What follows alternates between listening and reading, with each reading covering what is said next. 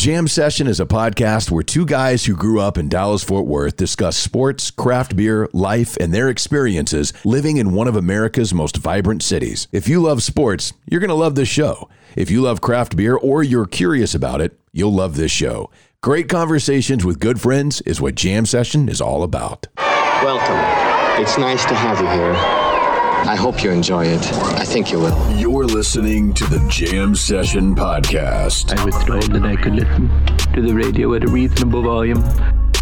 with Cowboys insider What's your name? Jean Jacques Taylor, That's my name. radio personality and craft beer expert Matt McLaren. He's a very strange young man. He's an idiot. Comes from upbringing. And now, the Jam Session Podcast. It is indeed Jam Session. Subscribe, rate, and review. Hang out with us for a while, right here on the Jam Session Podcast, sponsored as always by Greening Law, a personal injury law firm in Dallas, Texas. Greening Law fights the legal battle so you have time for healing and renewal. But right now, that moment we've all been waiting for has arrived. Ladies and gentlemen, the radio, TV, and now podcast star, the sexy Jean Jacques Taylor. What up, dog? I would be the non sexy one. It is Matt McLaren. And this is Jam Session, the podcast version 213, asking simply that you prepare to be dazzled. If not entertained, people. And hopefully, we will do that for you as we record this on a lovely Sunday afternoon. Many of you preparing for your week. And we've got a lot to get to. Cowboys making some moves. The franchise tag deadline is on Tuesday afternoon for not just the Cowboys, of course, but everybody across the league. The Mavs have been red hot. Seems like the trade and getting rid of KP might have been what they needed. Who knows? But before we dump, dump, before we dump into this, God, see now I've got poo poo on my mind. God. Before we jump into this, how about a message from the attorneys at Greening Law? Because again, if you've been hurt in a car accident, if you've experienced malpractice uh, from a physician, a hospital, whatever, maybe you were injured on the premises of a business, your first call, it needs to be to the Green Team, the lawyers at Greening Law. Let them be your fierce legal competitor against these insurance companies. Dude, Greening Law does what they do because they're really good at it, man. And what they're really good at is all about the details. The thing that I like about them, and a lot of this you hear from Matt, is that they provide you the answers to questions that you're like, oh, I didn't even know they were supposed to ask that, or oh, I didn't know I was supposed to know that. And that's what makes Greening Law special. That's what allows them to have a lot of success. And the thing about it is, it don't cost nothing to pick up the phone and say, hey, here are the details of my case. What do you think? Yeah, consultations are absolutely free. They only get paid if you get compensated. That's how it works with Greening Law. Give them a call, 972 934 8900. Again, the number, and, and maybe you don't need it right now, but I would either memorize it, write it down, keep it handy for when you do. 972 934 8900. It's Robert Greening, offices, Dallas, Texas. So the Cowboys, man, it, it's it's becoming. And you and I, I thought this was interesting when the report. I want to say it was Friday. Yeah, it was Friday morning, and everybody was freaking out because Adam Schefter reported that the Cowboys are very likely to release Amari Cooper. And I thought, well, if you listen to our podcast, we've been talking about that for like two weeks. Okay, hold up. I'm gonna take a quick aside, man. That shit cracks me up, man. I mean, we talked about it. Everybody in the Dallas media has said, "Oh, listen to Stephen Jones," and it appears to be very clear that they're moving on from Amari Cooper. Adam Schefter comes in, last man to the party. Hey, bean dip for everybody. Oh, there's bean dip here. Oh, let's go grab the chips and get some bean dip. Yeah. Schefter got the bean dip. It's like bean dip, man. We done gorged ourselves on that and the ribs and everything else too. So I mean, I ain't mad at Adam, but just because Adam said don't make it so. I mean, the shit was real before he said it, and he Yeah. cool, he great, he's fantastic what he does. But I mean, come on, man. That's kind of what I thought. And then Friday morning, like I show up at the, we had a remote for my radio show, and I was I was doing four hours because I did the show before mine, and they were like, "Man, what's going on? Like, why are they getting rid of Amari Cooper?" And they talk. I was, I was, I mean, and I I told them flat out, I was like, "This is not a surprise." I, I, like I don't understand why people are surprised by this. The fact that they didn't restructure his contract last year when they were doing all these restructurings of contracts, they wanted to allow themselves to get out of it. It was always a very high probability, barring Amari Cooper going out and just setting the world on fire this year. And I, I, I do think that him not getting vaxxed and, and missing a couple of games, I think it kind of rubbed him the wrong way. And when they all those things combined with the fact that they don't utilize him for the money that they are paying him, I, I think the picture is pretty obvious. Okay, now I'm going to I'm going to say I do I disagree with one snippet of that. I mean, they they signed Greg Hardy, they've signed other people. Not getting vaxxed wasn't the end of the world. I mean, they didn't like it, but of all the kinds of people they've signed with transgressions, that must rank in the bottom one percent of uh, people to come. Oh yeah, uh, my thing is just uh, that like anytime you're you're laying out reasons, you go, well, you know, and then he didn't do this, and then he's not this, Right, right, and- right. you know what I mean? It's just another it's another thing that adds to this. Yeah, no, I, I get you on that. I think the I think the biggest thing is they weren't getting their money's worth, and we can, uh, as my mom would say, argue till you blue in the face about why. Is Right, it Kellen yeah. Moore scheme? Is it Amari Cooper this? And um, you know, and then I think there's some thing to it where they don't really, you know, Amari Cooper man is one of those cats who's not he's not your everyday guy. He's a different sort of dude and you really have to understand him and who he is and what he's all about to get the most out of him. And I don't really think they did that. Like I don't really think they know what makes Amari Cooper tick or how to get the most out of him because he's a different sort of guy. He's a thinker. He's kind of an introvert. I mean, he's when I say he's a thinker, he's like a deep thinker. And so those people often need explanations and reasons that a lot of times football coaches like, cause I said so, cause I, you know, this is the way we're doing it. And some cats need more than that for you to get their full potential. And so while he was good, they didn't come close to getting his full potential. And if you're going to pay that much money, twenty Yep. million dollars a year, Yep. I got you got to be a difference maker 12 out of 17 weeks or, or 13 out of 17 weeks or 14 out of 17 weeks. You got to be a difference maker more times than you're not. And last thing, man, and it doesn't matter whether it's the scheme holding you back or Dak holding you back or some kind of uh, you know attitude issue holding you back. You're being held back, and so we can't maximize your use. So we we're going in a different direction. Yeah, because the reality of it is, as we've painted the picture, the way that they use him for whatever reason, as you said, is not worth $22 million. It just isn't. And so now you have to move on, and, and this is no surprise. The thing of it is, is the reports coming now that they have focused, as you might imagine, on Michael Gallup, that they want to get this done. They're going to roll with Michael Gallup and CeeDee Lamb and let those guys figure out who's going to be the badass out of the two. But it's interesting because Calvin Watkins had on Twitter the other day that they are a little bit apart and that Gallup apparently, and this is what I always think is hilarious about the Cowboys. Cowboys always talk this game, they do this and then they do that, and I they they try to shortchange everybody, and it sounds like that's what they're trying to do to Michael Gallup. And Calvin Watkins puts out on Twitter that they were surprised that Gallup is going to cost more than what they wanted. And so now they've got to have to figure. I was like, well, the dude's about to be a free agent. What do you think? Oh, oh, you want to re-sign me? Thank you so much. Oh, this is great. What? Just pay me whatever you want. Dude, that's that's my one real complaint about Stephen Jones um, as a guy who handles most of the cap. Uh, obviously, there's some people like uh, you know Adam who work up under him and really do the contracts and stuff, but he sets the tone, and they're forever trying to get shit at a fucking discount, man. Yep. They never want to pay. Well, I shouldn't say never. They rarely want to pay you what you're worth, and when they do, uh, pick a guy, bro. Dak Prescott, Zeke Elliott, Tank Lawrence. There's always some drama involved because they never just go, "Oh, here's your money, no problem. Uh, this you're one of the best in the league. at What you do? Here's your money. Uh, keep it moving, and uh, you know let's let's move on." And so, and I'm not saying Gallup is the end all be all, but there's a certain market for a guy like Gallup, and you have to hit the market. And you know Gallup is probably basing his stuff on year two when he was a clear number two guy. And see, here's to me how it works. Michael Gallup is going, when you had Amari Cooper and I was a number two guy and I got 113 targets, I produced 1,100 yards, 17 yards to catch, six touchdowns. I was that dude.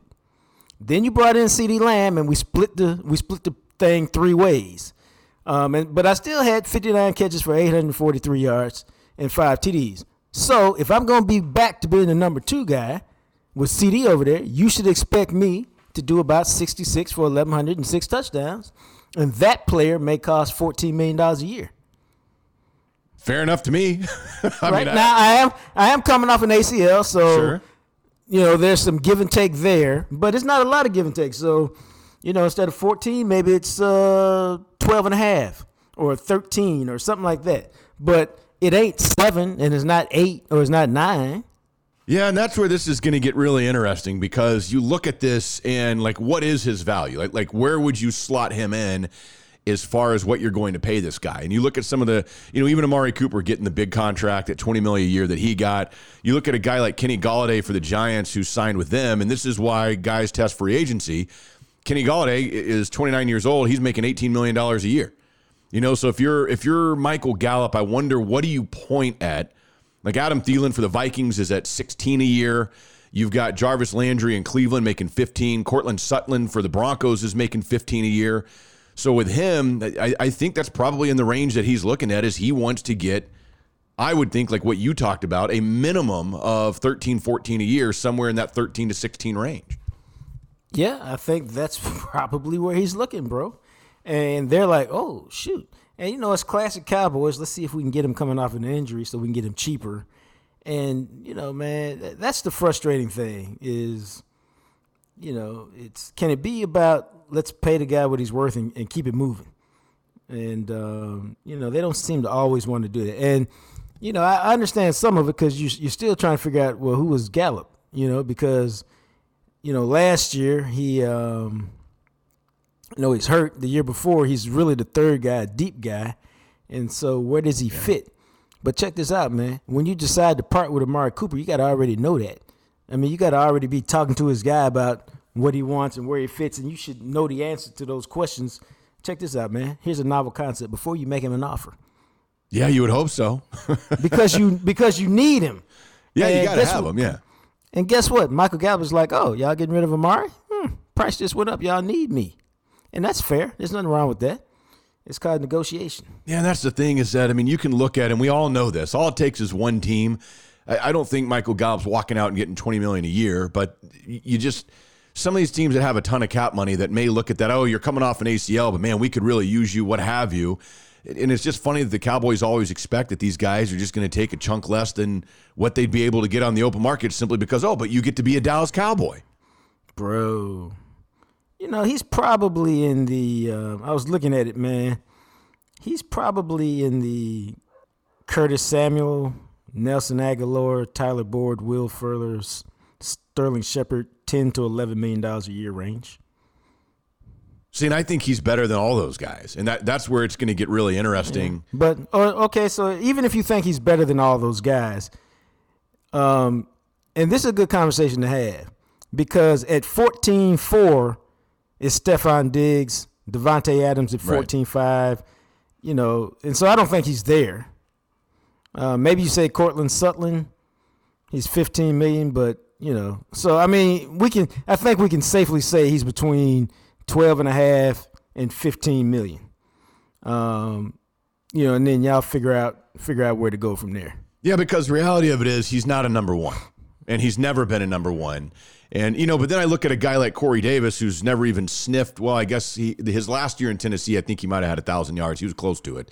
But you look at a guy like Corey Davis, who the Jets just decided to bring over, and they gave they're giving him 12 and a half a year. Dude, I think and when I looked at it, I think he fits up well with uh with um Courtland Sutton's season. Uh, cuz he's only had one 1000 yard Yeah. season. Then he was hurt for a year, then he bounced back last year. Uh, but I think Gallup's numbers are just as good, so he's probably looking at that and going the same thing. Yeah, because Courtland I- Sutton, you know, also in Denver has Jerry Jeudy now on the other side of him, so it kind of is that type of thing where they've got two dynamic receivers, you know, in, in Denver. I'll be really curious to see how this affects CeeDee Lamb. If because to me, I think you're signing Michael Gallup to do what he did when he was like you you pointed out the season when Amari Cooper was doing his thing and I was a solid number two. I think that they want, I mean, CeeDee Lamb, they drafted in the middle of the first round for a reason. I think you want him to become that number one wide receiver, and Michael Gallup just keeps doing what he does in his role. Oh no, I don't think that's. I think that's the case. You want him to be uh, the deep threat guy, uh, the guy who can stretch a defense, the guy who can go make big plays for you. and and he's done that, man, uh, throughout his career. Um, so I think he, I think that's a good role for him. Uh, but here's the deal, man. It's always funny, man. The Cowboys were willing to pay Sammy Watkins, who wasn't the number one receiver, sixteen million dollars a year. Yeah, Yeah. That's what they they were willing to throw that money around. Three years, I think, sixteen million dollars a year. And Sammy Watkins, to me, has always been just a tease. Uh, so it's interesting that they're being cheap, or less than, or you know, they they thought they'd get uh, Gallup at a discount because discount is not really an NFL term these days. Bro. No, it, it's ridiculous, and and it'll be interesting. I'm very curious to see how this looks going forward because you can look across the board. It might have been Ed Werder that had the numbers the other day about how Dak's QBR was so much better when Amari Cooper was on the field versus him off. I've seen studies before, like you can go and look at when Amari Cooper is on the field, how more effective Zeke in the running game is than when he wasn't on the field. So it's going to be really interesting to see because if CeeDee Lamb is not ready to step into that role where he he commands that you pay attention to him the way that teams paid attention to Amari Cooper, this this could potentially blow up right in their face. Well, it's going to be 2017, first part of 2018 all over again. Yeah. I mean, that's exactly what it's going to be. It's going to be a stretch where Dak's numbers go down because, you know, none of his receivers are quite capable of establishing themselves. So CeeDee Lamb is really the key to all of this. They're banking on CeeDee Lamb being that dude, being that 12 letter cuss word, and creating all kind of uh, all kind of opportunities Yeah. for everybody else. Yeah, Uh, and- one last, go ahead. I was just going to say, hopefully he will be, because again, you know, you look across the board, and a lot of the times they talk about that third year in the NFL for wide receivers is when they really turn it on. We've seen some guys in years past, obviously Justin Jefferson and Ja'Marr Chase, but a lot of the times it's that third year, and maybe the Cowboys are banking on that with CeeDee Lamb going into year three. Well, I mean, CeeDee, I mean, I want to make sure we're clear. It ain't like CeeDee Lamb ain't showed you he could be a dynamic player. I mean, he's that dude had eight games. I didn't even realize it with a, with at least one catch of thirty yards or more. Um, but the thing is, it's about consistency, and when you're the number one guy, it's about doing it against the best corner on the other team Right. doing it every week Yep. and and running that slant on third and seven and catching the ball, the tough contested catch to keep the drive going.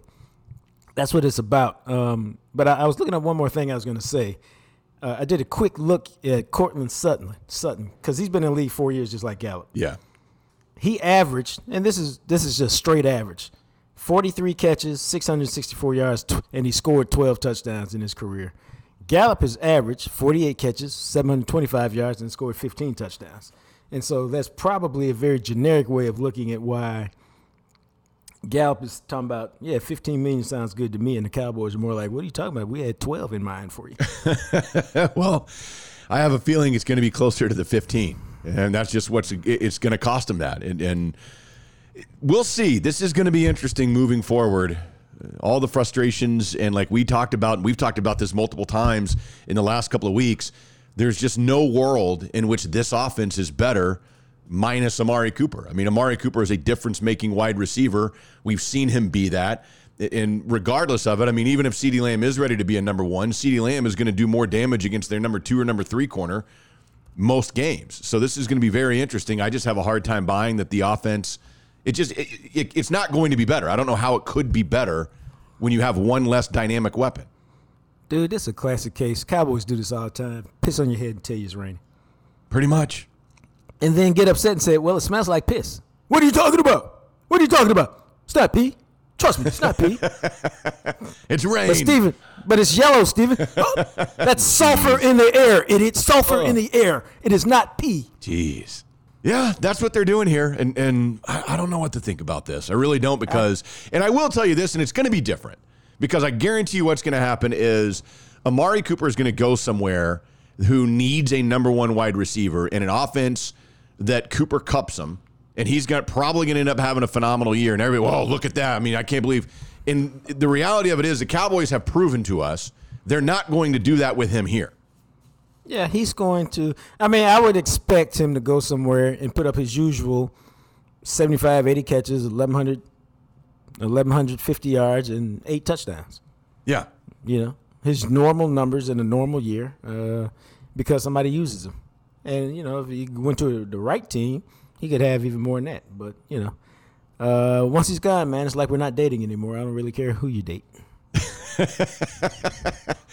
Yeah, that's pretty much how it is. It's it's just so wild because I was stoked when they traded for him, and it feels like it worked. And, and they just the Cowboys, for whatever reason, refused to get as much out of it as they possibly could have. I that's how I feel about that Amari Cooper bit. So before we move on, let's tell you about a couple of our sponsors, of course, as always. Blue Star Motor Group at bluestarmotorgroup.com. I know Jacques got his eye on a vehicle, but what have you guys picked out for yourselves? They always have just a phenomenal selection on their website at bluestarmotorgroup.com. It's Deb and her husband Mike. Really easy to get a hold of her. I mean, all you got to do is hit her up 817 881 4066. Superior quality, Carfax certified, pre owned vehicles of all makes and models. Man, we, we were talking about this last time. The reality of it is when you go to bluestarmotorgroup.com, they have so many different vehicles. Like you can get cars for in the $20,000 range and you can get cars in the $100,000 range and everything in between. There's something for everybody if you're looking for a used new vehicle for yourself. Dude, it's um they're great, man. I was looking at that convertible Beamer, Yeah. trying to rationalize it. I don't, you know. Here's the thing: once I see it, I know they can find another one, so I don't have to make a move right now. Yeah. But it's in the back. It's in the back of my head. That's that's how deep I've gone. But uh, you know, I, I've told y'all that my granddaughter needs a car. Yeah. Maybe I'll give her mine and get one from Blue Star. Maybe I'll just say, "Yo, I want to keep mine, and let's go to Blue Star and find you one at a, at a good price." The, the bottom line is, Deb and Mike are about making deals. It's a win-win situation, and you know, once the contracts are signed and handshakes are made, they want you to drive off with a smile on your face. Yeah, and, and I'm telling you, man, they've just got so many great deals, and a lot of the times they don't last long because they they are incredible. I would jump on there if you're looking to make a move for a vehicle this year at BlueStarMotorGroup.com, and again, I'll tell you, at, at least include them in your car buying process. At least give them a chance to see what they can do for you, because a lot of the times you're going to get a better deal because they don't have the overhead of a dealership. It's Deb and her husband. That's it. I mean, they're doing this thing together. So make it happen at bluestarmotorgroup.com or hit her up again, 817 881 4066. Very easy to do.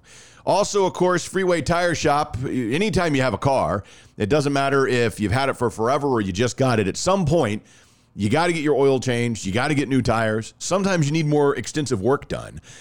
But as we've been telling you about for a long time, the only place that you should be going that we trust, that Jacques takes all of his cars to in the Dallas area, is Freeway Tire Shop. Dude, it's about trust, man. When you're dealing with a mechanic, because you know I'm, I'm not a dude who fixes cars. It, it is what it is. You can judge me if you if you choose to, but to you if you do. Um, I think the thing about JR is you can trust them, and that's what you want from a mechanic, man. You can trust them to diagnose your issue, then you can trust them to use quality parts. You can trust them to give you a fair price.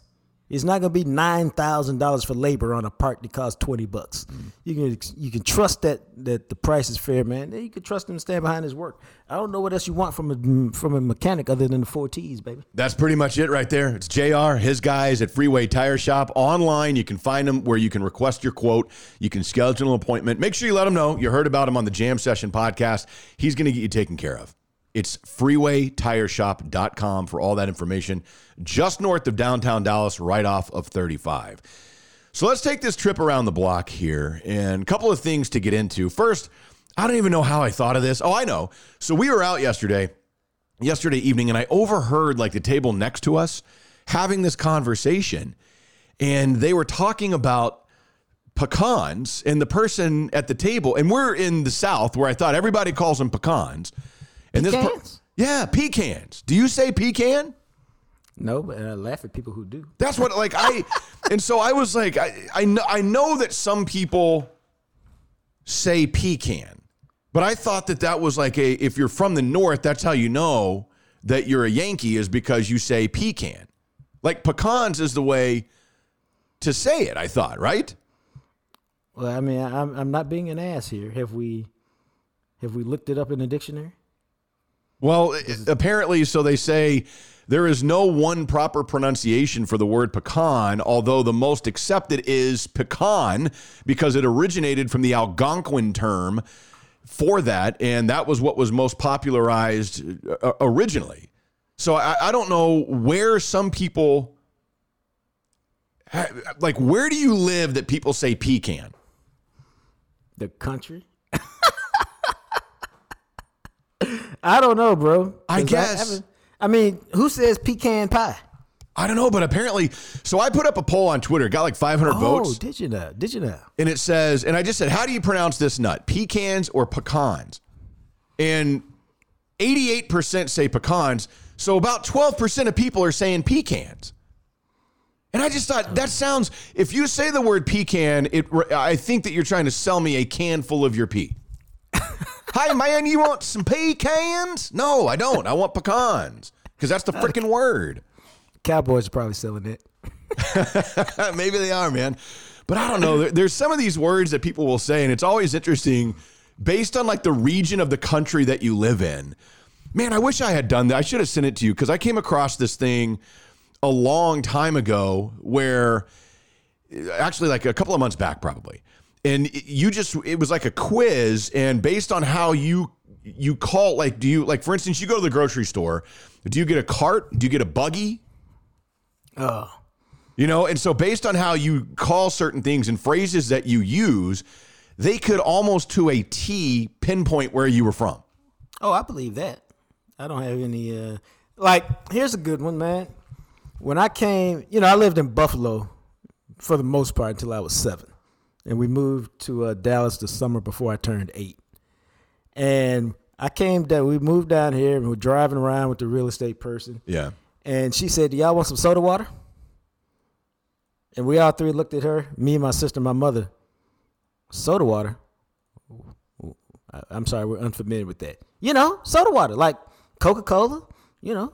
Oh, yeah, we want a soda? A Coke? Yeah. I know what the hell soda water was.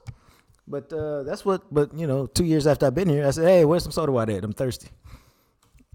Interesting. Huh. Yeah. Yeah. So, you know, it's stuff like that. So I just, I Googled it and it was on the New York Times. This is from a few years ago. And so they did this quiz. It was called What Does the Way You Speak Say About Where You're From? Answer all the questions and you'll see your personal dialect map. And for instance, the first question is How would you address a group of two or more people? Like we say y'all. Everybody knows in Texas and a lot in the South, they say y'all. But other options to choose from on this Use guys? use guys, use, you lot, Ewans, yins. And I'm like, what? Who the hell says yins? But apparently, that's something that you could address. Here's another great one. Here's another question. What do you call the area of grass in the middle of some streets? A traffic island, an island, a midway, a boulevard, a median. And I was like, uh, you call it a median, right? Right? You know, so once you start filtering out through this, it's it's phenomenal, and it kind of shows you, like for instance, when I clicked on y'all, it shows a map of the United States, and it shows like pretty much everywhere outside of the South was dark blue for nobody says y'all unless you're in the South. Because you know you hear about that like on The Sopranos or whatever, and you'll be, oh, yous guys, hey, you know. I didn't know people really talk like that. I thought they were just playing. No, like for real, that's how they that's what they do. How about this? What is the distinction between dinner and supper? Ah, dude, let me see. I have no idea. Like to me, they're the same I thing. think it seems to me like dinner is a northern and supper is a southern. Yeah, because I don't really use the word supper though. I use the word dinner. Yeah. Uh, in, in my home, it was always dinner. It was never supper. Matter of fact, I don't know anybody who ever said supper. I, mean, just this heard supper on TV. This is just it's bizarre, dude. Like, oh, here's a great one. As we just go through some of these down the rabbit hole of this, what do you call the long sandwich that contains cold cuts, lettuce, and whatnot? What a sub sandwich? Yeah, like we would call it a sub, right? How about these? Grinder, hoagie, hero, a poor boy, a bomber, a baguette, a sarnie. I was gonna say hero. I ain't never heard. I've heard of uh, the. s- I th- there was another one you said that I heard of, but the other three, I was like, I've never heard of those. I mean, this is so wild, dude. Like, you can go through this, and there's just all these different questions. Here's another one that I've heard. What do you call the rubber soled shoes worn in gym class for athletic activities? Oh, you know, those were sneakers in in New York. Yep. And then when I came down here, I think they were tennies. Um, and then some people call them tennis shoes. Yeah, I Some call. I would say tennis people- shoes. Some people refer to them as high tops. As Interesting. Just a, gen- just a generic term for tennis shoes. Yeah, like s- some of the phrases that people refer to: sneakers, gym shoes, sand shoes, jumpers, tennis shoes, runners, trainers. And I, I generally like for what they're talking about, like, oh, those are tennis shoes. But oh. then you click on it, and nobody, like you're talking about in the Buffalo area and that chunk of the country in the Northeast, nobody calls them tennis shoes. No, that's what I'm telling you. When I moved down here, it was all about where, where kind of, what kind of sneakers y'all wear. Sneakers, what are what are those? This is so wild, man. I forgot about this. This is kind of fun to do. How about this one? I mean, we're just going down, whatever. What do you call the small gray bug that curls up into a ball when it's touched? Uh, we call them a duty bug. That's what you call them? I call them uh, roly poly. Yeah, but I, I think we heard because they didn't have them in New York. I just saw them in Dallas, and we called them duty bugs. Interesting. So here, there's a ton of different ones: pill bug, doodle bug, potato bug, sow bug, basketball bug, twiddle bug, roll up bug, a wood louse, or uh, roly poly, which is what I clicked on. See, I think doodle bug turned into duty bug because we were young and probably didn't know that it was doodle, and so it just came off to us as duty. I mean, this is that's what's so wild about doing stuff because if you've only ever lived in a certain region of the country, like some of these words I've never heard before. Like the way that people describe certain things, if I were to move like to the northwest or the northeast, they'd be telling me something. I'd have, I'd, I would have no clue what they're what they're talking about. I'd be like learning a new language. Yeah. Like here's here's this next question here. What do you call a traffic jam caused by other drivers slowing down to look at an accident? Dumbasses, rubberneckers. Yeah, rubbernecking, right? How yeah. about this gaper's block? Oh my. gaper's wow. delay, curiosity delay, looky loo, or a gawk block. Who says that? I can't believe it's gawk block. I don't know, right man. now. I, I call them dumbasses. This is so insane.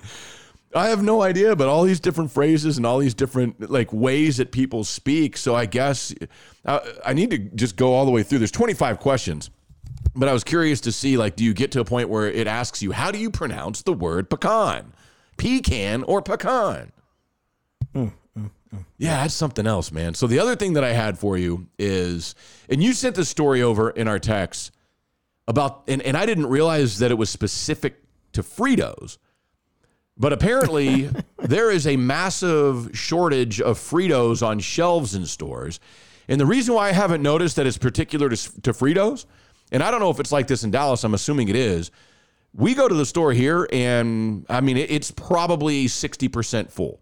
And the other 40% of shelves are empty and stuff is just missing all the time.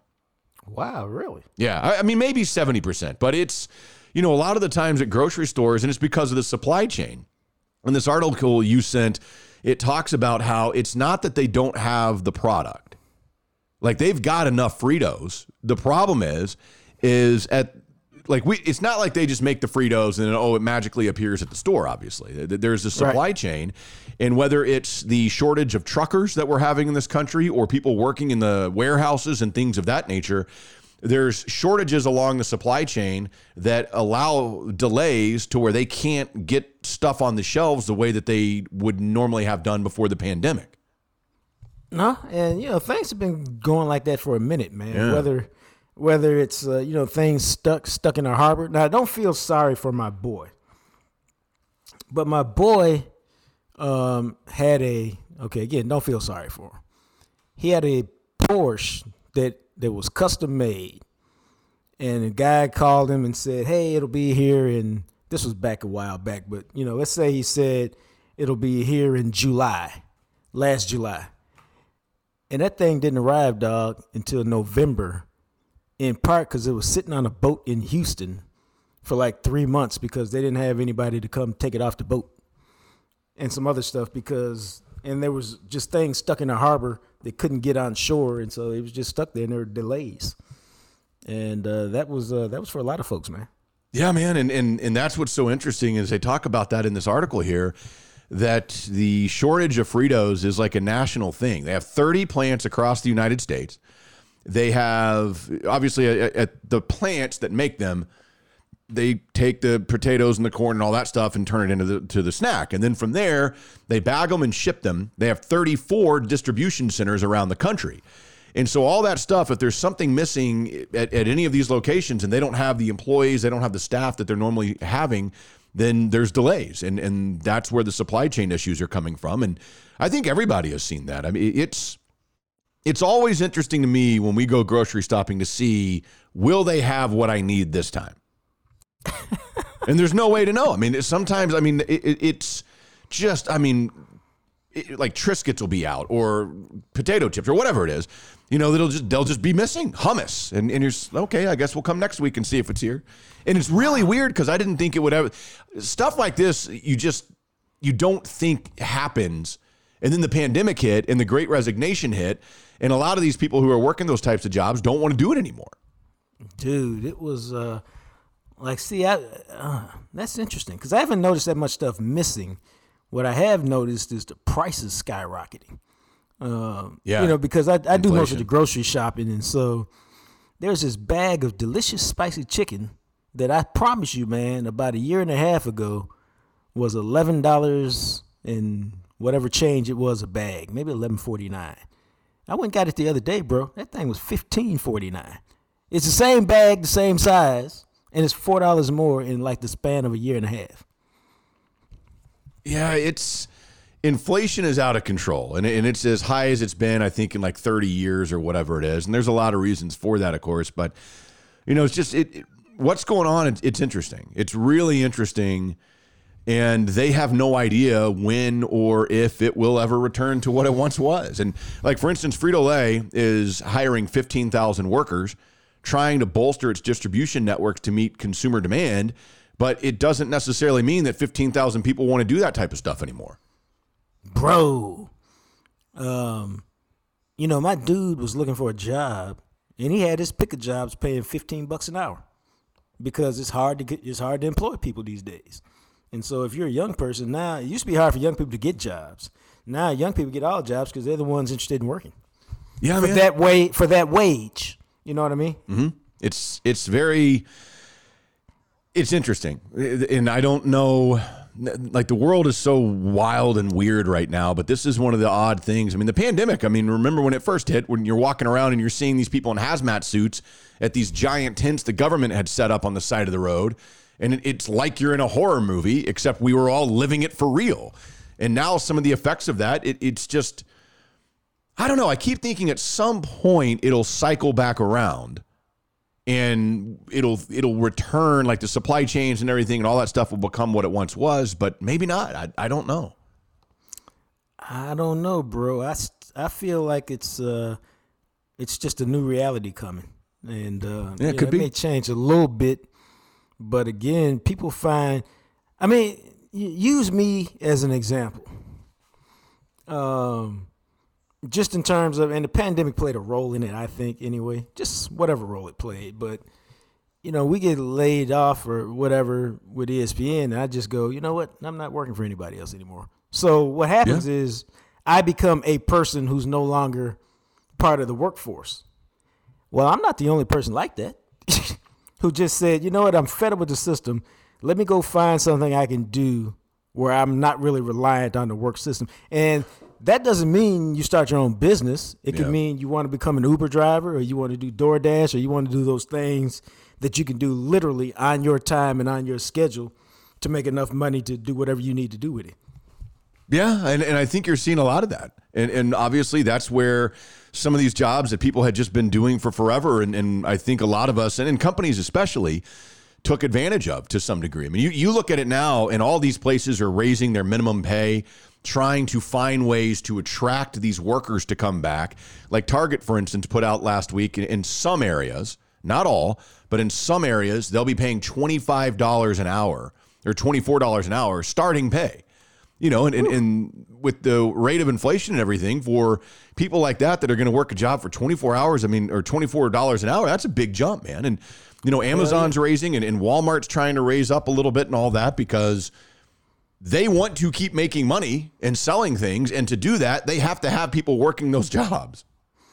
Well, here's the other thing, man, and let's keep it real. You also have to, and this is part of the problem with America. You got to, you know, nobody could live, uh, nobody could literally live off of minimum wage, whatever it was. Yeah.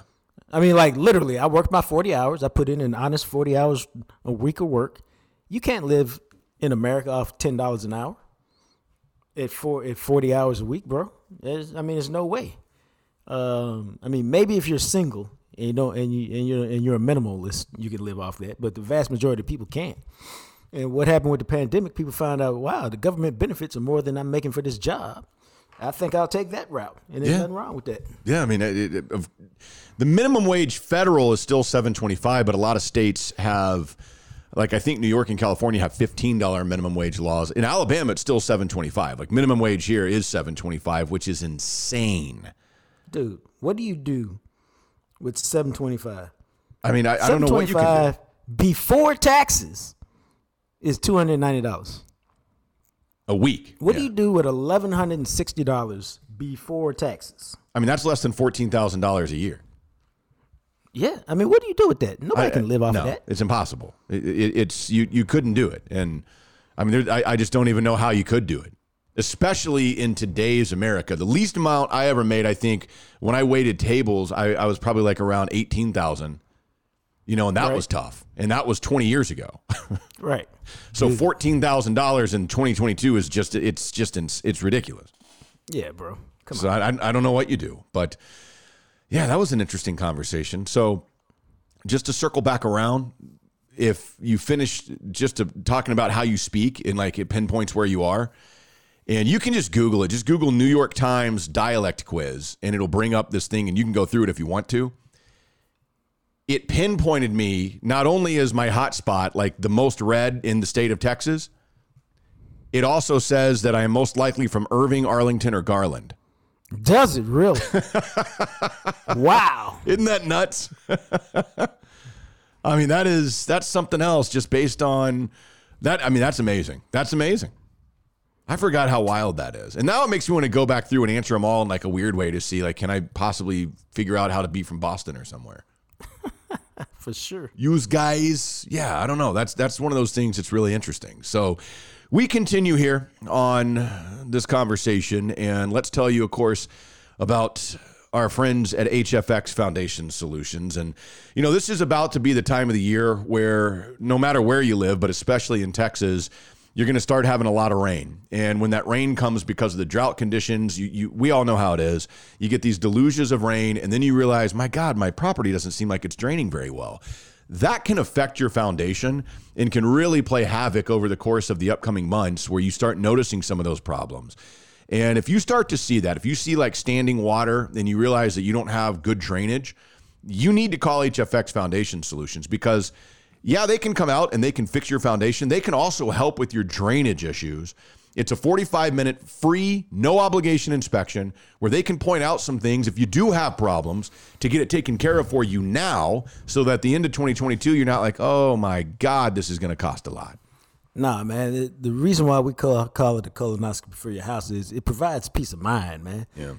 You let Aaron come out, HFX, his, his team come out and give your house the once over. You don't have to worry about it, man. And if they do by chance find something, it's probably that they find it in the early stages, and whatever it costs to fix is a fraction of what you f- find if you find it in late stages. And so it just makes sense, man, to get that peace of mind and have Aaron and his crew come out and take a look at your house. That's exactly right. It's easy to do. It's 817 770 0174, or you can find them online, hfxfoundation.com. So give them a call, hit up their website, whatever you need to do. But this is like preventative maintenance. This is the best thing you can do. If you start noticing cracks and sticking doors and all that type of stuff, soil washout, you, need to give them a call at HFX Foundation Solutions. So let's get into this Mavs conversation before we have our next Cowboys conversation because the Dallas Mavericks, man, nobody knew how this was going to work when they traded Kristaps Porzingis. But the reality of it is, Spencer Dinwiddie has come in here and he has gone back to the Spencer Dinwiddie that was good a couple of years ago. And it's wild to see this. But he had 36 points last night. I think he had double digit rebounds. And he he you know they had that set up at the last of the game where Brunson drove then kicked it out to the corner where Dorian hit the the three pointer to win the game. They're 10 and 2 since trading Kristaps Porzingis and it is becoming obvious this is a better team without him and with Spencer Dinwiddie. They were playing really good defense when KP was here. They're they're 6th overall in the NBA in defensive rating. They're they're first since they got rid of Kristaps Porzingis. Believe it or not, the fact they got rid of a seven footer in the lane rim protector, they're even better defensively.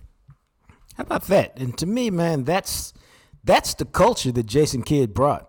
Uh, we touched on it for just a second the last time, man. Uh, the Mavericks have always been an offensive team, in part because they had Dirk at his prime for so many years, and then they followed him up with Luka, who's phenomenal, and and Rick Carlisle, who I think is a, you know one of the best coaches in the NBA. But it was always they can't play defense, even if they try. They're not very good, and they're an offensive team, and defense is just not what they do. They're an offensive team, blah blah blah blah blah. And Jason Kidd came in and said, "No, we're gonna play some defense."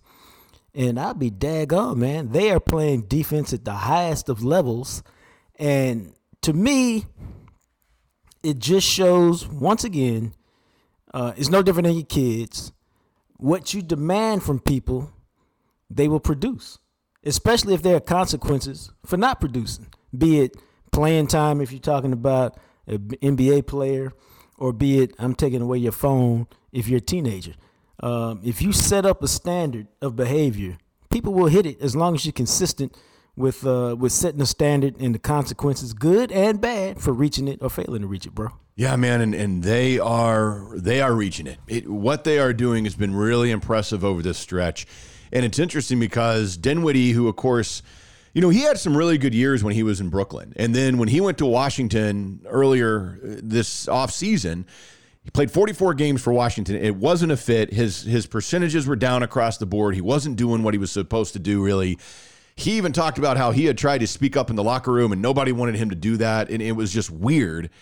And then he gets traded and all of a sudden like the Mavs just embrace him. And it works because now this was a problem with KP. They needed somebody other than Luka and Brunson that could do things with the basketball. Yep. And Dinwiddie is that guy. And Kidd has talked about this. Now they can play two of them on the floor together. They can play all three of them together. They can rest two and have one guy out there, whatever they need to do.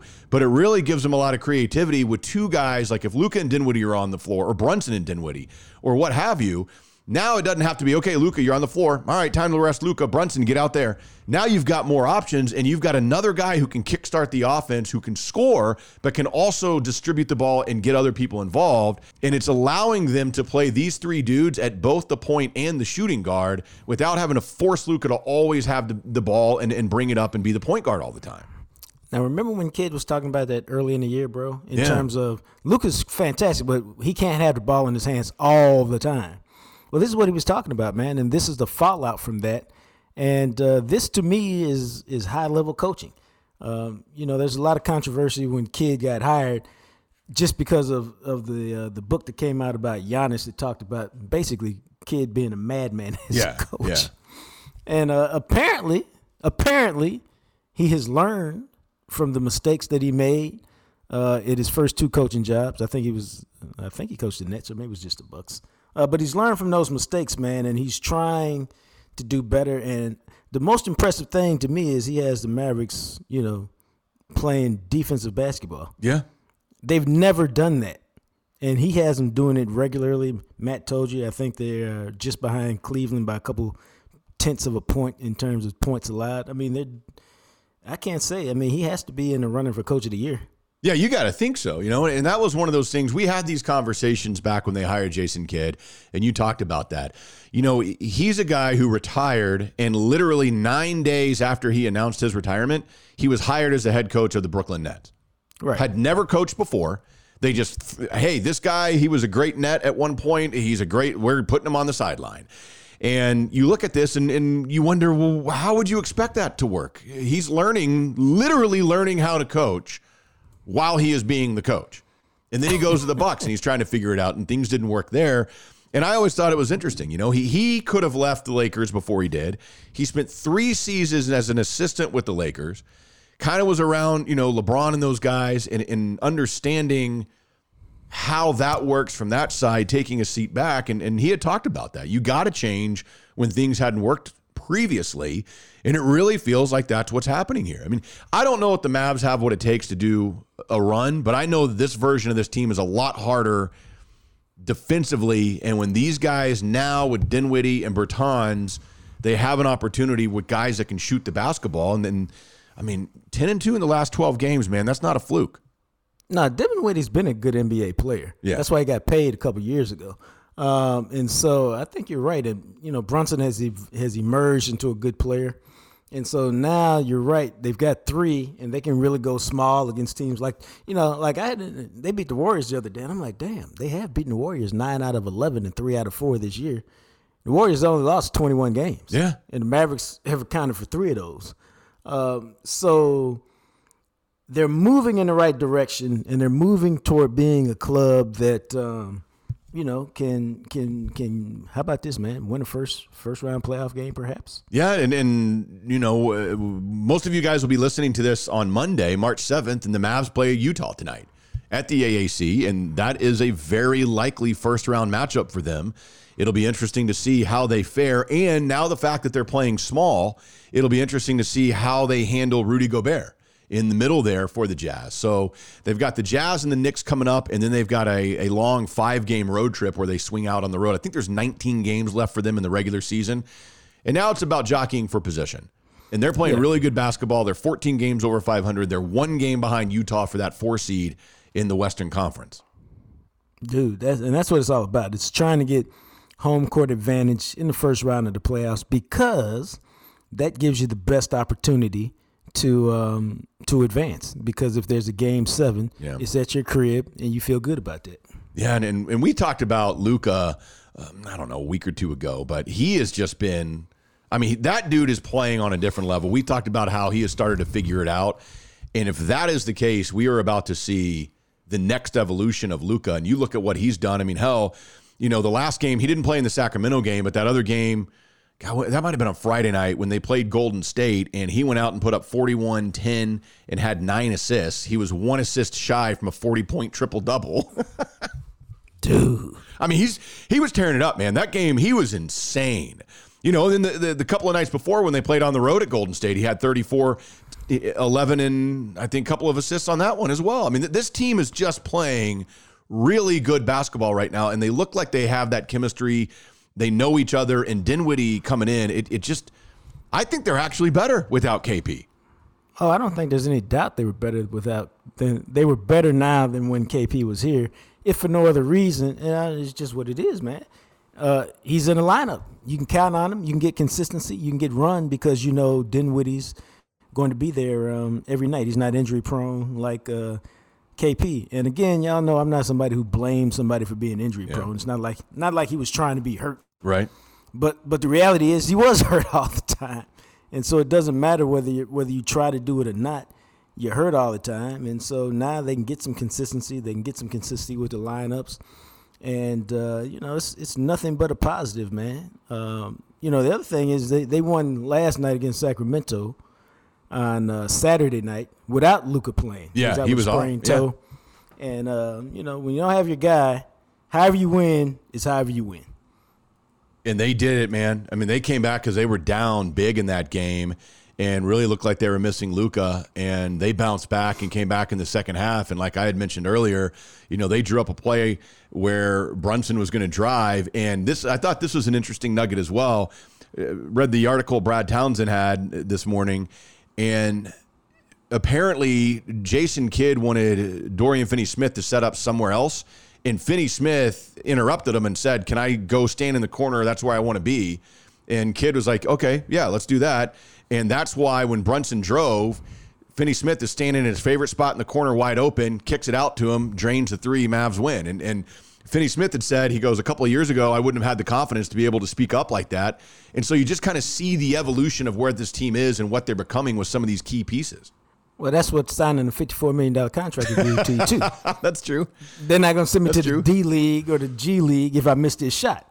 Um, and so it, it all works hand in hand, man. It all goes in sync, and it's uh, it's all great to see. Yeah, and hopefully they can get Brunson taken care of, man, because that dude, you know, he did it again last night. He had 23 and 6 last night on the heels of again Dinwiddie who had 36 and 7 and it, it's they're fun to watch. And then Josh Green, dude, Josh Green had a double double last night. He had 12 and 12 and that was one of those guys that when they drafted you knew he was going to kind of take a little bit of time. He, coming out of Arizona, he was their first round pick in 2020, and we didn't really see much of him the last year. As a matter of fact, he just barely appeared in a few games here and there, and he's starting to get a little bit more of an opportunity this year. And there's been times where even him coming off of the bench, he's got a little something. As he's and he's only 21 years old. Yeah, he had a uh, double double. So I mean, it's all good, man. Uh, it's now. I think you you said it right. It's about solidifying your spot in the playoffs, and it's continuing to play good basketball and going to the playoffs feeling good about yourself, good about your team. Yeah. Um, now, the one thing I will say is, and I saw Cuban say something the other day, or I read something. Well, we're going to do the best we can to sign Brunson, and I was like, bruh, don't do the best you can. Get it done. Yeah, just Don't- do it. You know, do or do not. There is no try. Uh, because I've also read some things that said, well, you know, Dinwiddie's here. He does what Brunson does. And so you could effectively let Brunson go and be like, okay, Dinwiddie's here. It's a it's an even swap. And theoretically, you could do that. The problem is you're better when you have all three. Yes, and you so are. We're also, and so we're also talking about a billionaire, and the only difference is money, man. So spend the fucking money, take the luxury tax ass kicking, and keep your three good players together so that you can do what, man? Go add to that and then go compete for a championship. yeah. Don't be the damn Dallas Cowboys. You know? All right? Keep the three together. I will say this as we continue here and we get back into the Cowboys. Smokey John's Barbecue, if you haven't been yet, I think Trey, did you see the picture of the Jam Session Bowl that uh, Trey had tweeted at us? And even he couldn't finish it. Looked like he finished almost three fourths of it. The Jam Session Bowl at Smoky's Barbecue, Smokey John's Barbecue. They've still got it, of course. It, it's only available to you guys that listen to the podcast. You have to know to ask for it because it's not on the menu. And I told you guys a couple of days ago, I got that delivery. I've got three bottles of Smokey John's barbecue sauce and a thing of rub. I love their barbecue sauce. I think you will too. And that you don't have to be in Dallas to experience because they'll ship it to you wherever you are. Dude, Matt got some as proof that they'll ship it wherever you are. It's delicious, whether it's the rub they're shipping to you or the sauce that's shipping to you. But Smokey John's, anything on the menu you is delicious. We've tried a lot of it, but hey, it's the secret menu that I rock with. And uh, the Jam Session Bowl is outstanding, uh, dude. It's fantastic. Go over there, get you one, and then you can eat off. If you're by yourself, man, you can eat off of it three different times. Yeah, that's true because it is huge. It is absolutely fantastic. Smokey John's Barbecue right there off Mockingbird in the Dallas area. Very easy to find, local, family owned. A couple of brothers run that place. And as we just mentioned, if you don't live in the area like me, but you want to experience it, go to smokyjohns.com, Smoky's Market, and you can order the barbecue sauce or the rub wherever you happen to be. So these Dallas Cowboys, this is going to get interesting. The franchise tag deadline is Tuesday, March 8th. And it sounds like if they do use the franchise tag, they would only potentially use it on Dalton Schultz to keep him from testing the free agency market and potentially breaking the bank after the season that he just put up. The league free agency starts on, I believe it's March 15th, 16th. One of those. It's one of those two days because March 20th is when all these contract guarantees generally kick in because it's the fifth day of the new league year. The Cowboys have 24 of their own free agents. Some of them, you know, for a fact, are going to be gone. Some of them they're going to try and bring back. But it's interesting when you look at some of these guys where you would prioritize who you're trying to bring back. Like like like, like Leighton Vander Esch. I'll be curious if they just let him go or if they'll try and get him back on the cheap. Uh, I think Leighton Vander Esch, I don't think he comes back because I think here's what happens. They say, "Hey, go see what you go see what you can go command Yeah. out there in the open market."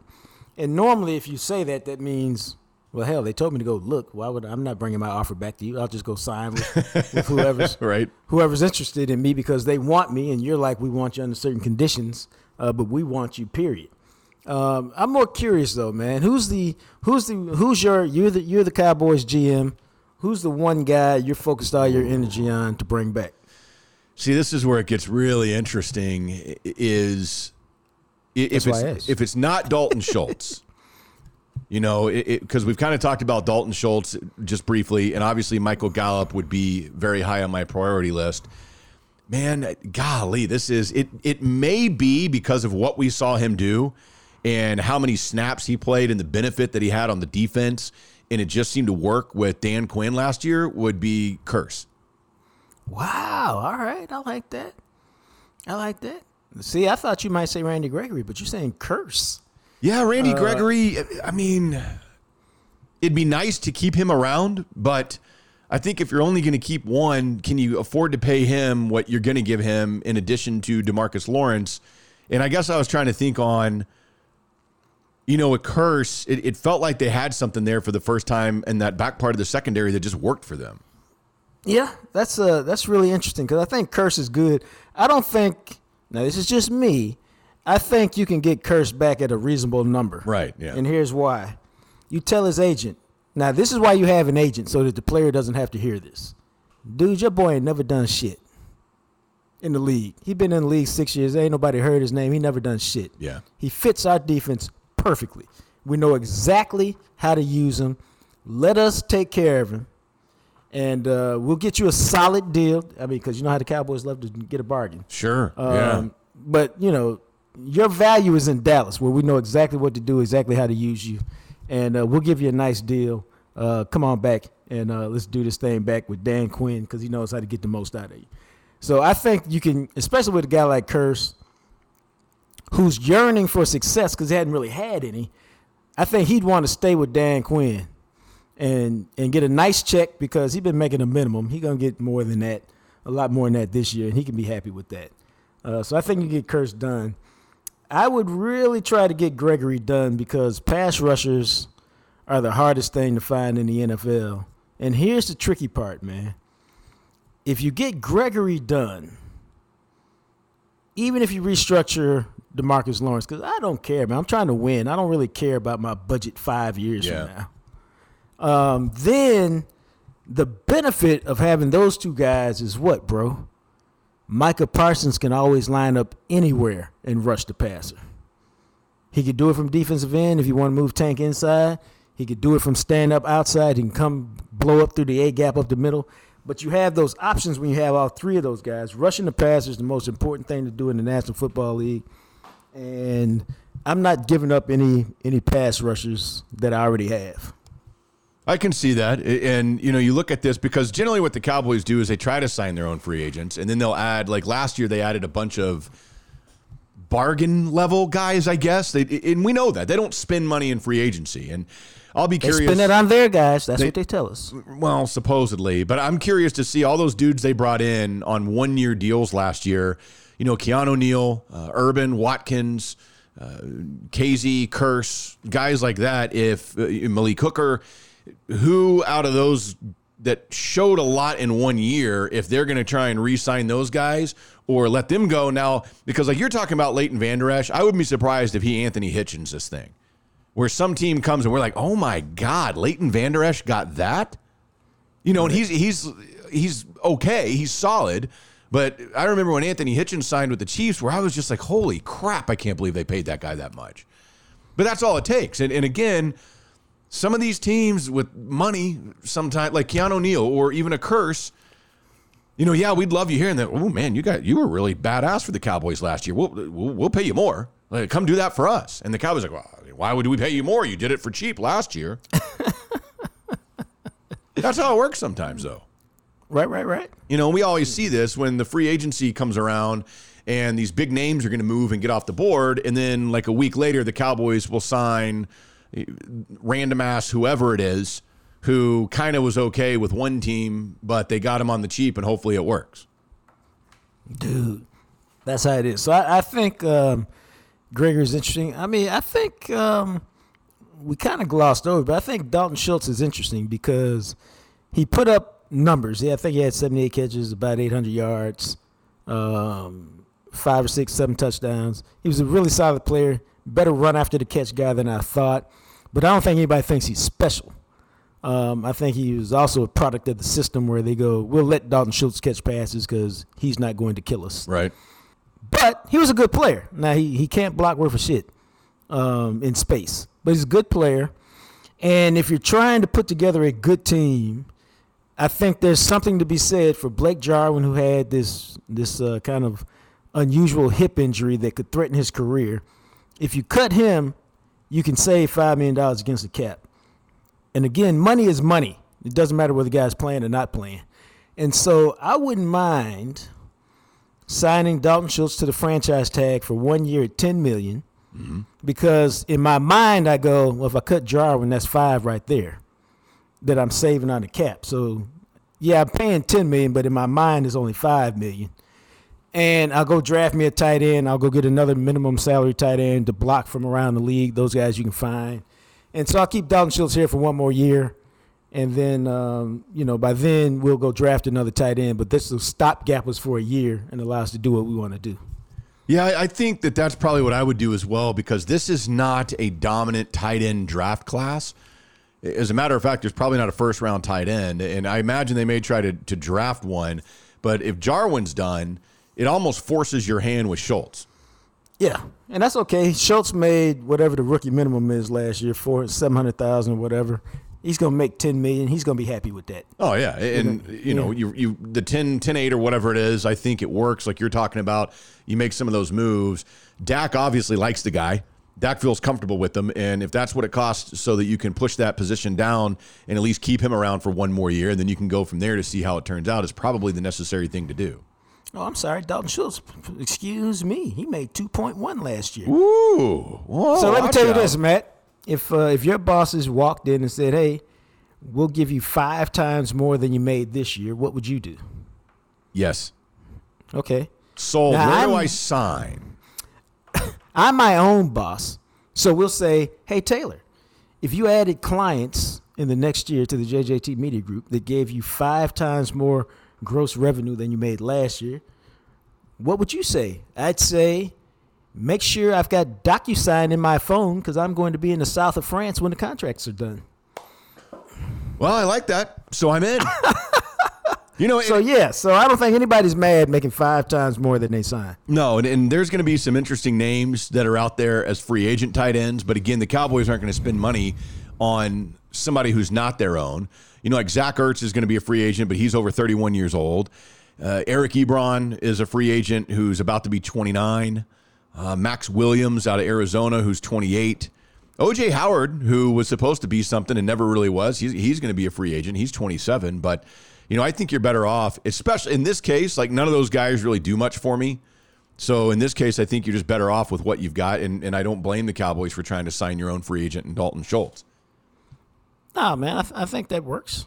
But I, I'm very curious because out of these 24 guys, how many of their own free agents do you actually think they end up signing? Um, You know, that's a good question because I think some of it depends on on fit and some of it depends Yeah. on cost. You know, but the guys who are most coveted, those are the guys hard to sign, find, sign because there are other people interested in them. Um, like Keanu O'Neal didn't have a good year, so there's no interest there. Damontae Kazee, maybe there's some, but only at my number, not your number. Yeah. Um, you know, Leighton Vander Esch is probably in the Cowboys' mind a at my number, not your number. Um, I still don't know. I, I still maybe I'll ask around. I still haven't gotten a definitive answer on why he went from the next best thing and an All Pro as a rookie to to me, kind of just a guy. Yeah, man. He's about as average as it gets lately, it feels like. And I'm not I'm not sure if that was his his whole neck thing or what. But you know, like he missed a lot of tackles last year for a guy who used to never miss tackles as a rookie, um, and he played so well. Um, you know, that's the hard thing, man. It's that long term consistency between um, you know separates players in the NFL. Yeah, and, and, and then they got to do something. You know, Cedric Wilson, you got to think that they're trying to bring him back because Noah Brown, Malik Turner, all those guys. I mean, Michael Gallup, that's four of your wide receivers are unrestricted free agents. And, and I would imagine they'd like to keep Gallup and Wilson. I wouldn't be surprised if they're trying to keep Brown at a decent deal. I don't know what they're going to do at the wide receiver position. No, but as Clarence Hill was fond of saying, wide receivers like two guards in the NBA. True. You draft those guys. Yeah. Um, there's there's always a lot of guys to draft. Uh, and why you BSing, man? I like Malik Turner. Um, I realize he's a Yeah. special teams guy, but he did some things in the offense that you know doesn't seem to get very much mentioned. But I, I like him. I'd be curious to see if he had, if he was a number four guy and had a larger role, could he make a little bit of a difference?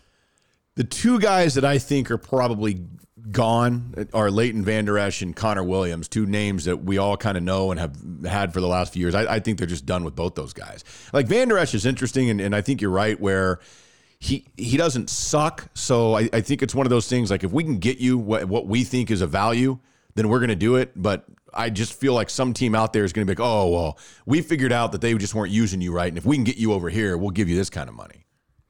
Oh, absolutely, bro. And that's why, like, um, I, I think that they would bring him back. I just think he's going to, and I think Leighton Vander Esch is getting that deal where we're all going to look at it and go, holy hell. I don't know, bro. and I don't mean like break the I- bank. I just mean like a deal where we're just kind of surprised by it. I don't know because I, I, I mean, based on what I didn't see any game changing plays last year on the regular. Uh, but again, it all it takes is one. Yeah, that's the thing. And David uh, David Canter's a really good agent. Maybe he'll he'll use nothing but his, his rookie film when he's around there shopping them to teams. Yeah, I mean, maybe he will, but you know, that's what happens is when you see some of these teams eh, that have like like Miami has sixty-one million dollars of cap space. right. You know, the Chargers have 57 and a half, Jacksonville 56, Cincinnati has 49, and Denver has a bunch as well. I mean, some of these teams just have gobs of cap space. And and at times it's like, okay, well, go out and give that dude a, a million more than anybody else. Make sure we get him. Yeah. You know, and you got to spend it. Like you, you know how it is. Like over that three year average or whatever, you have to hit a certain percentage of your cap. So you've got to, at some point, you have to spend it. And so I'll just be curious to see, you know, some of these guys. And that's why, like free agency, there's always guys that get contracts. Like Kenny Golladay, the 18 million a year Kenny Golladay got from the New York Giants, where I think all of us were like, damn, really? Huh. and then what did he do with New York? Nothing. Not yet, anyway. But this is going to be interesting to see as free agency approaches. And, and then the franchise tag deadline on Tuesday and, you know, all this stuff that's coming out with, you know, Kyler Murray and that whole letter that he put out like a week ago or whatever that was, basically, hey, I want to get paid. And I, which, yes, like the Cardinals had to know that was coming because that's what all these young quarterbacks do. You, you play three years and then you extend me after the third year because that's what everybody does now. And it'll be interesting to see if the Packers are going to bring back Aaron Rodgers. Does he want to come back? Does he want to get traded? How that's going to work out? And how in the world they're going to figure out because they've got to clear a bunch of cap space. They've got to figure out how to re-sign Davante Adams if they keep Rodgers, and they're about to supposedly pay Rodgers like fifty million a year. See, everybody got problems, man. Everybody got problems. Yeah, everybody's got those problems, and it'll be. It's going to be free agency is always interesting, but right now, and and this is according to Spotrac on where they you know the cap numbers and all that. The Cowboys have twenty one million dollars over the cap. Only two teams are more over than they are right now. Green Bay at twenty nine, and the Saints are forty two million dollars over the cap. That's why Sean Payton was like, I don't need these headaches. Yeah, because they're gonna have uh, the Saints are gonna have to shed people like crazy. That's what happens, you know, when you load up and you pay all these dudes and they're still, you know, working out. That's what happens, and I guess that's what the, the Packers would do with Rodgers is sign him to like a five year kind of Tom Brady deal where you just have these like the final three years are voidable years, but it allows you to signing bonus the hell out of him and spread it out over five years. Nah, I mean that's one way to do it. because I don't know how else they're going to figure out a way to pay him 50 million a year. There's a lot of intrigue in this offseason, man, just because I feel like the Aaron Rodgers domino teams are waiting on that. And based on what happens there, that'll completely change the draft. Like, what if Aaron Rodgers says, you know what, I'm done in Green Bay. I want to be traded. And then he goes to Denver. Well, all of a sudden, that trade that might completely change what Denver was going to do in the draft and how they approach free agency. I mean, and that's I mean that Aaron Rodgers domino, and then that happens. If that goes, does does Russ Wilson all of a sudden push his weight around in Seattle? I'm I'm very intrigued at what the next six weeks of the NFL is going to look like. That can change the landscape by the time we get to the draft in late April. And that, my friend, is why the NFL rocks. It does. It really, really does, man. I mean, it is. It's something else, isn't it? I mean, I was looking at this the other day. The top 100 most watched sporting events, or excuse me, television events in the year of 2021, and I believe it was 75 of them were NFL games. Dude. Like not sporting event, like the most watched television programs in 2021. 75 of the 100 were NFL games, and there were like seven college games. So 82 out of the 100 were football. Yeah, that's what it was because I was looking at this in regards to baseball and how it's really fallen off because baseball didn't have a single game in the top 100, you know, and this whole lockout and all those issues. And it's just, man, like you guys, you don't look at your own numbers to realize that your sport is fading in viewership and you're hurting it even worse. Dude. They they don't have a clue, man. I mean, they they really don't have a clue. They're not paying attention.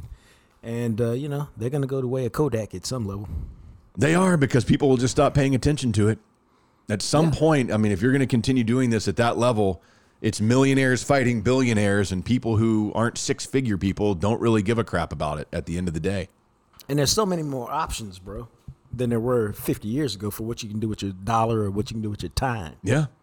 Yeah, I was thinking about that the other day because here in Birmingham, you know, the, the minor league baseball is not affected by this, and Birmingham has a beautiful minor league park. I mean, it, it's just as nice as that one in Frisco where the Birmingham Barons play, the the Double A affiliate for the Chicago White Sox.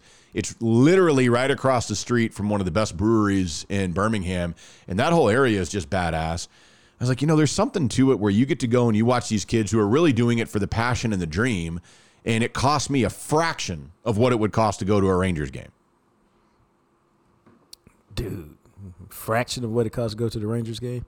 Yeah, minor league baseball has always been a good deal, man. It's always been a thing where, hey, you get your bang for your buck. They actually cater to the fan at minor league baseball. Oh yeah, all the time. and so It's I great, got nothing man. but love for minor league baseball. That's what's interesting about living in somewhat of a smaller market. You get those types of things. Like minor league baseball is going to be going here.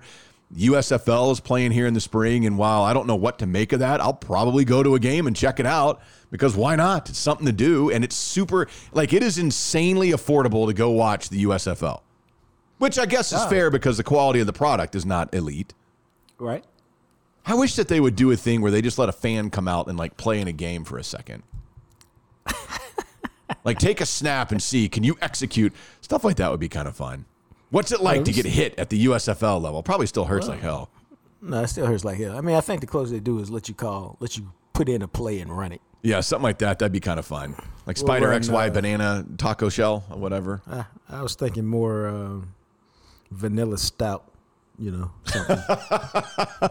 Like some beer play that we just designed coming up for that. That'd be kind of awesome. yeah, yeah, like that. All right. Well, that'll wrap up this one, and, and we'll be back on Wednesday. We'll have Todd Archer joining us. We'll see what he pulled out of the combine. And oh, by the way, how about Jerry having a, a minor medical issue that kept him from having his annual session with reporters in Indianapolis at the combine? And when I saw that, I was like, by minor medical issue, what is that? A headache that he would have gotten from all the Dalrymple questions? I think so. Uh, there- there's been scant few people who know about this minor medical procedure, including high-ranking people in his own organization. So, Yeah. you know. He just doesn't want to do it. This is going to be one of those things again, isn't it? Where we're not going to see him until training camp, and he's going to be forced to address it at the state of the of the Cowboys address. Maybe, and then they'll be like, "That happened a long time ago. I've said what I'm going to say about it. Let's move on." Yeah, man. Well, NFL, it's never not intriguing, which is great.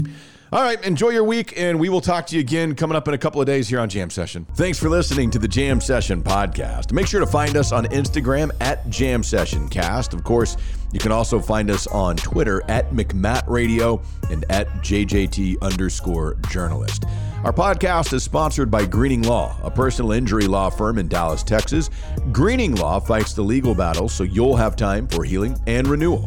Give them a call at 972 934 8900. Greening Law Office, Dallas, Texas.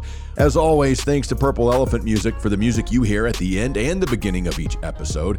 He, of course, is the radio, TV, and now podcast star, the sexy Jean Jacques Taylor. And me, well, I'm just a guy, Matt McLaren. We'll catch you next time right here on the Jam Session Podcast, available everywhere you listen to podcasts.